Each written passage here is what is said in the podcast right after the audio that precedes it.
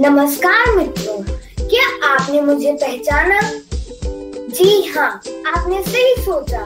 मैं हूँ social media जिसका उपयोग आप रोज करते हैं।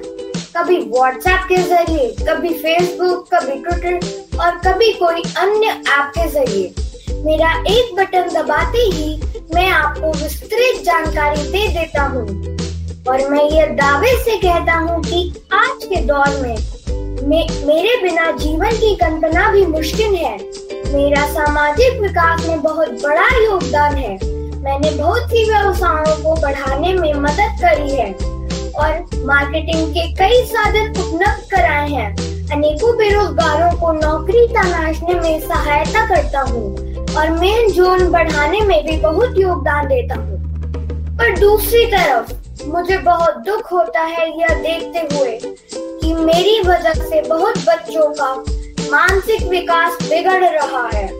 बच्चे खेल कूद से दूर होकर सारा दिन मुझ पर लगे रहते हैं।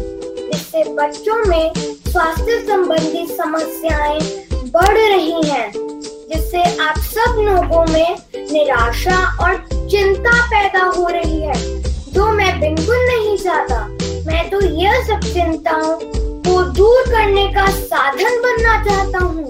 मैं तो यह चाहता हूँ कि आप मेरा उपयोग अपनी समझदारी से करें, जिससे आपका विकास हो, ना कि आपका विकास रुके।